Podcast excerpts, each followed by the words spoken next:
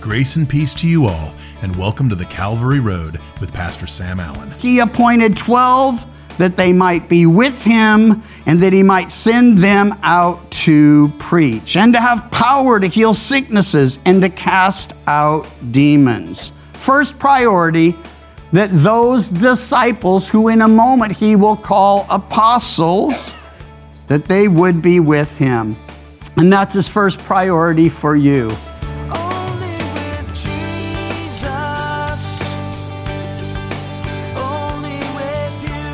Today we are in Mark chapter 3, starting in verse 13. We have part two of Pastor Sam's message, Religious or Righteous. Herein we begin with the appointment of the 12 apostles and their first works together. Pastor Sam shows us a stark contrast between the religious and those made righteous by our Lord. Let's listen in. not what you can do for him or how many people you talk to about him, how many people you share the gospel with. Listen, we should be doing those things. But more than anything, he wants us to walk with him. And one reason for that is, well, it's very simple. He says, Abide in me, because unless you do, you'll bear no fruit. But if you abide in me, well, there'll be some pruning. We don't always love that, but it's necessary. And then as he prunes, there'll be more fruit. And ultimately, as we continue to abide in him, there will be much fruit, and all that to the glory of the Father. Abundant fruit, fruit that remains. That's what it's all about. So, so walking with him, being with him, not just learning from him and working for him, but being with him. That's his priority for every one of us. And it's another of those, well, those stark contrasts between a religious person and a righteous person. Because religious people busy themselves trying to do for Jesus without realizing what he most wants as an intimate relationship with them and they with him. Well, the second priority then is to go out and represent him. He's going to change their title. They had the little thing that said, you know, disciple, and now they're going to get the apostle badge. And, uh, and as they go out, they will be empowered by him. He's been training them. We saw that in our first study and some in our second. He has been an example to them. He's been showing them what he's going to have them do. Now he's going to send them out and empower them to do it. An apostle is an ambassador, and an ambassador goes with the full authority of the one who sends him. That's how the ambassadors for the, uh, the United States work. If they're in a foreign country, they go and when they say, hey, this is what America wants, this is what they're saying, they're sending me, here's what we want. He has the full authority, she has the full authority to represent our country. And that's what he gives to them. And by the way, in Christ, though we're not apostles as they were, the, the, the, you know, the requirements were sort of narrow and we're not going to meet them, we're still being sent out for him as long as we're first sitting in his presence, listening to him, learning from him, and then we're going out doing what he's instructing us to do. Many, many disciples were following him. We just read it. They came from everywhere, and many had decided, I'm going to follow Jesus. I want to be like Jesus. I want to be one of his. But in John 6 6 6, easy to remember, many went away and walked with him no more. It's a radical thing that people choose to follow Jesus, and at some point something happens, and they're like, I'm just, I'm not going to do it. I prayed and he didn't answer, or I wanted this and he didn't give me it. Or, or I, I, I, I saw this coming and I said, Lord, don't let that happen, but he let it happen. Listen, we don't understand how God works or, or why he works the way he does, but here's what we're sure of He loves us, and nothing, nothing happens to us that he doesn't take notice of. Nothing happens to us that he's not aware of. And listen, he uses everything because he says all things work together for good. That means when we do good, good results. When we don't do good, he says, I can turn that around and make it work together for good. When horrible things happen, he says, I have something I can do with this and in this. So all things working together for good. Well, he gives them power because listen, he's going to send them out to do the impossible. If you're going to do the impossible, it would be good to get power from the one who makes all things possible. He sends them out, having trained and empowered them to heal and to cast out demons and to, well, again, his first priority in sending them out is that they would preach. Preach what? The kingdom of heaven is at hand. That was the message they went out with. Today, the message is a simple gospel Christ died for our sins, was buried, and rose again. There's life and forgiveness in him. He lists the apostles. I'll just read them and make a couple comments on them. We don't need to develop it because we'll, they'll be the rest of the story pretty much. Simon, to whom he gave the name Peter. Simon means reed, Peter means rock. Peter thought he was a rock. Jesus said, No, you're Simon. You are a reed. I'm going to make you a rock. But I'm sure he's like, You know, he calls me Rocky. He, he's just that kind of guy, right? James, the son of Zebedee, and John, the brother of James. These three are listed first because these three are his inner circle. Some say it's because they had the greatest potential. I agree. The greatest potential for good, and they were the most dangerous to other people. It's sort of like, I'm going to go pray up there. You guys come with me. I'm going to go pray over there. You guys come with me. Whenever he got alone, he made sure they were close enough to say, hey, uh uh uh uh. And, and, you know, James and John, they're the two. When the Samaritans, when they disrespect Jesus, I mean, that's a sin. But when they disrespect Jesus, they're like, give us the word and we'll call fire down out of heaven and destroy them, just like Elijah. And I'm thinking, these guys know the law, right? It's an eye for an eye and a tooth for a tooth. The worst you could do if someone disrespect you is a little trash talk, disrespect them back. Oh yeah, yeah, yeah. Well, what about? So, so here's the thing. That's I'm not very good at trash talk, but nevertheless, I was a fast runner though, and so uh, that matters in Chicago, where they only have two kind of people: the quick and the dead. So, uh, anyway, Simon Peter Simon, who becomes a rock, James and John. And it's interesting because John becomes the apostle of love. He becomes this guy that's just like you read first and second and third John, especially. Read those latter letters, and, and he is so changed. But they were fiery and passionate, and he, he called them sons of thunder. I've always believed because Zebedee is dad, the thunder had to be mom. So, anyway, three radicals, inner circle. Then there's Andrew, that's Peter's brother. He has a habit of bringing people to Jesus. You got to appreciate that. And there are some among us. They're always like, hey, I, I, brought this guy and he just gave his life to the Lord. I, I invited my neighbor and, and, and, they, they just raised their hand and they, they come up with them. And I'm like, you again, huh? And, and it's like there are just some of us.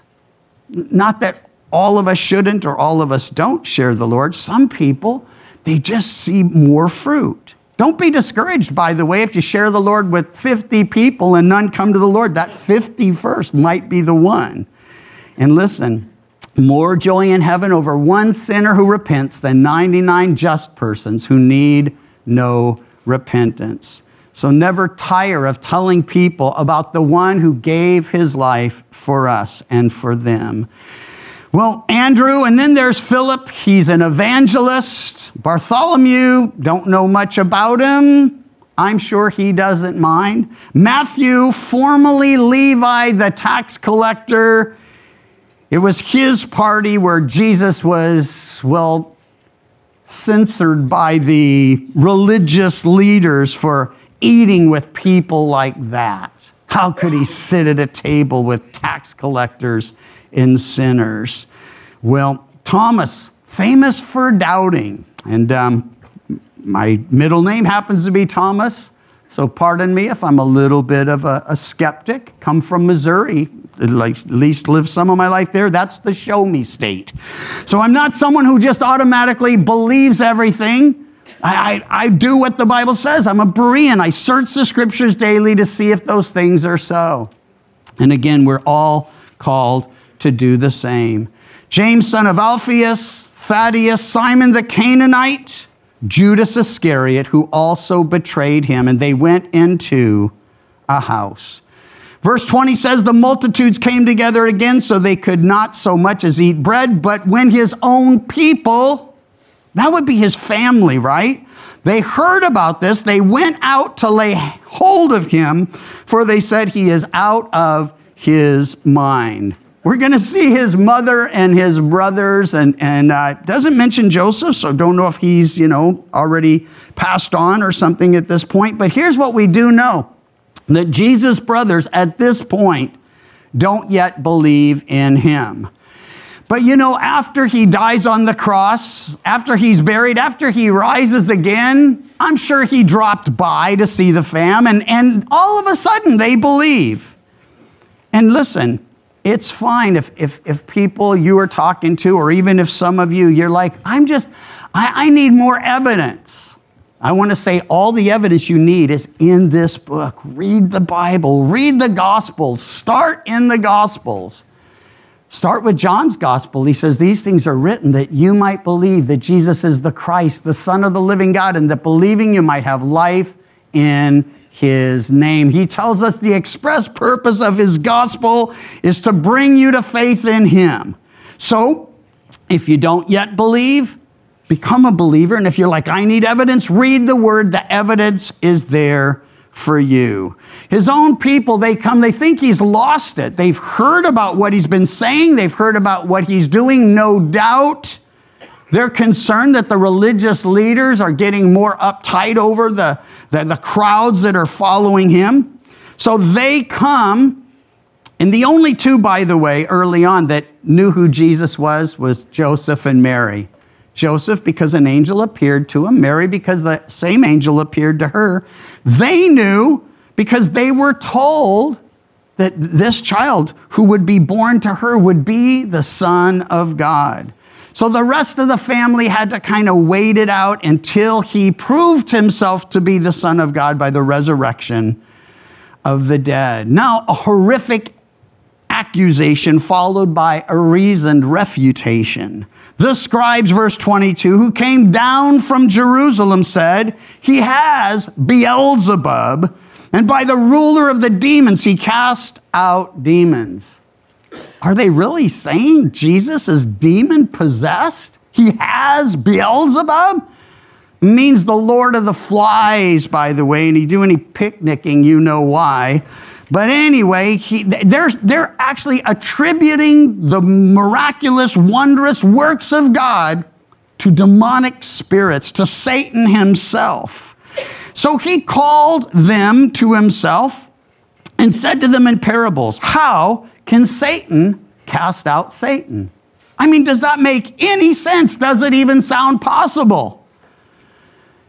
See, the problem they had was this Jesus' miracles were undeniable. They saw them, everyone saw them.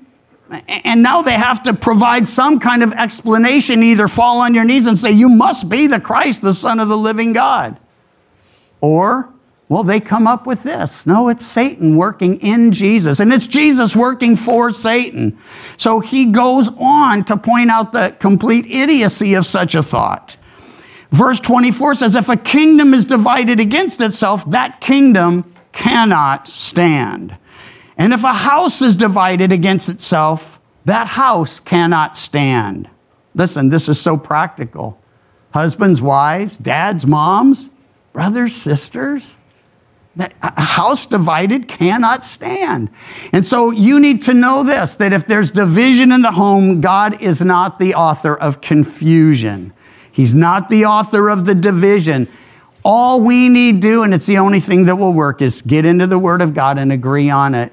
Pam and I have been married so long that sometimes it's hard for me to remember.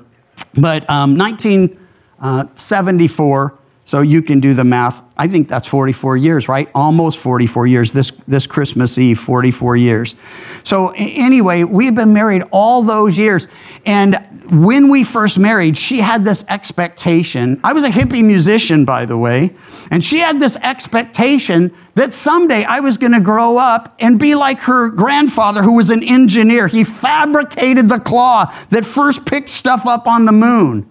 I had trouble you know, changing spark plugs in our VW, although I could do that. And, uh, but the point is, I was never going to be like him. I'm not anything like him. I'll never be like him. I thought she was going to have dinner on the table by five o'clock, like my grandma always did when my grandpa came home. I'd come home at five o'clock. I didn't smell anything. I'd find her wrapped up in a bunch of wet sheets with fans all over her because we didn't have any air conditioning and it was summer in Chico. But all, all I'm saying by this is that, that we had lots of discussions and we had lots of things we didn't agree on or understand about each other. But we never let it divide us. Why? Because once we came to Christ, we had this book and we had the word to say, here's how God wants us to do it. And we always agree when we're in the word, and oftentimes still don't when we're not. So, a a house divided, it's not going to stand. Wednesday night, we're going to talk about the United States of America, one nation under God. And I want to say, a nation divided cannot stand. We're not united today because we're not under God as a nation.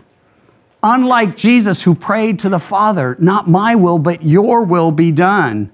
It's our will, our desires, our plans, our pleasure, not His that most are living for. Now, we can't do much about what other people are doing, but we have everything to do with what we do, who we live to glorify, and, and whose agenda we're pursuing, ours or His.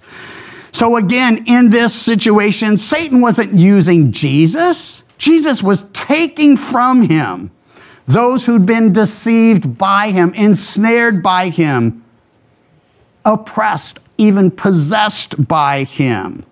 And then Jesus says in verse 28 Assuredly I say to you, all sins will be forgiven the sons of men, and whatever blasphemies they may utter. But he who blasphemes against the Holy Spirit never has forgiveness, but is subject to eternal condemnation, because they said he has an unclean spirit. Calling the Holy Spirit Satan, that's crossing a line Jesus says you can't come back from. And I want to assure all of you today, in case you think, I, what if I've blasphemed the Holy Spirit? I can promise you, you haven't. Here's why you wouldn't be here. He wouldn't allow you, not the Holy Spirit, but the one who you've actually submitted your life to, He wouldn't allow you to be in the presence of real worship and God's people and Bible teaching and, and people who just love Jesus and love you. No, listen, blasphemy of the Holy Spirit was attributing to the Holy Spirit all the unholiness of the enemy of our souls. He says it's the unforgivable sin. That's huge. Because he says all other sins can be and will be forgiven. But listen, listen. Though the blasphemy of the Holy Spirit is the only forgivable sin, there are other sins that will not be forgiven. Why? Because unconfessed sin is retained. Unless you believe I am, Jesus says you will die in your sin. If you deny Jesus as the way, the truth, and the life, the resurrection of the life, the Son of God and God the Son, if you deny Him, you die in your sin. That's not blasphemy of the Holy Spirit. It's a sin that can be forgiven. Why? Because you can turn and say, okay, I've denied him, but Lord, now I want to I want to give my life to you. Now I do believe in you. And so it's so important that we get this.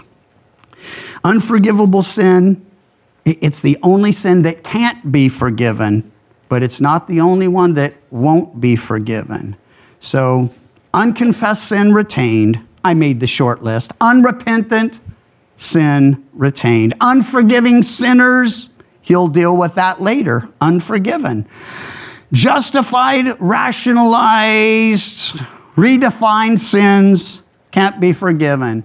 I can say, oh Lord, you know, forgive me my indiscretions. They're not indiscretions, they're sins. And we need to call sin sin. And that's something that's happening in our culture and even in churches as people redefine what sin is and redefine what everything is, what marriage is, what, what reality is. man, people are getting themselves in a corner, and, and we need to go to them and just lovingly say, listen, none of that's right. Here's what's right, here's what's true. Here's the good news we can turn from, repent of, confess our sin, and find forgiveness for any sin except that sin, blasphemy of the Holy Spirit. Well, here at the end, we see two families. It's fitting as we prepare to share in communion because I heard someone recently say we're all children of God. That's not what the Bible teaches, and I'll read you something in a moment that says so. But there's a physical, temporal, natural family. We're all born into one of those. It's physical, it's temporal, it's natural. Then there's a spiritual, eternal, supernatural family. In order to be a part of that one, you must be born again. You must be born of the Holy Spirit. You must be forgiven your sin and given life in Him. So his brothers, verse 31, and his mother came and standing outside, they sent to him, calling him.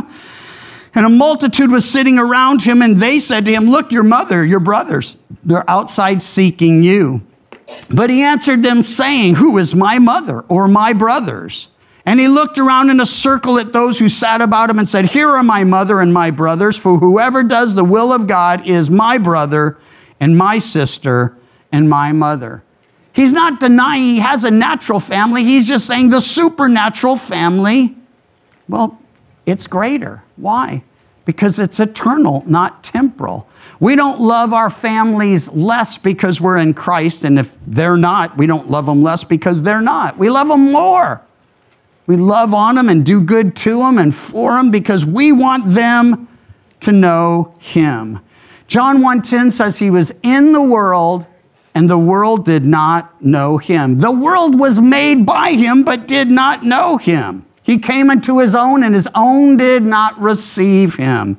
But as many as received him, to these he gave power to become the children of God, even to those who believe on his name, who were born not of blood, nor of the will of the flesh, nor of man, but of God. So, the question before we share in communion today are you a child of God or are you just a religious guy or gal? Is Jesus your Lord and Savior? Because if He is, you have His righteousness. When you stand before the Father, He sees His Son. This is so important of a concept. I look at me and I see my sin. He looks at me and He sees His Son. You may be the most honest, moral person you know, but unless you're in Christ Jesus, you're still dead in trespasses and sin. You might be so corrupt you can't believe God would forgive you. But if you confess your sin, He's faithful and just to forgive you and cleanse you of all unrighteousness. Listen, righteousness is relational and it's imparted only by Jesus. The sinners who knew they were sinners, they flocked to him. The self righteous religious hypocrites, they had nothing but hatred and animosity toward him. Billions of religious people will join the billions of people who never believed at all. And they'll join them in a Christless eternity in a real place called hell. How do I know? Matthew 7. Many will say, Lord, Lord, didn't we? Only to hear him say, I never knew you. Lord, I pray that no one here will ever hear those words. When we look at religion, there's just so many of them. And of course, the greatest difference between Christianity and all the others is truth. Jesus is the way, the truth, and the life. But aside from that, perhaps the greatest difference is that Christianity is a relationship, a relationship with the God that created you. Now, according to the Bible, what's our role in this relationship? It's to have fellowship with Him. 1 John 1 7 tells us that if we walk in the light as He is in the light, we have fellowship with one another. And it's because of this fellowship that the fruit Pastor Sam talked about grows in our lives. The Calvary Road is a ministry of Calvary Chapel Chico, and you can visit our website, ccchico.com, or download the CC Chico app to contact us and listen to other studies from Pastor Sam. You can also listen to The Calvary Road as a daily podcast by visiting thecalvaryroad.com. We'd love to hear from you, and until next time, may you find grace and peace as your journey takes you down the Calvary Road. And your grace Peace, it fills my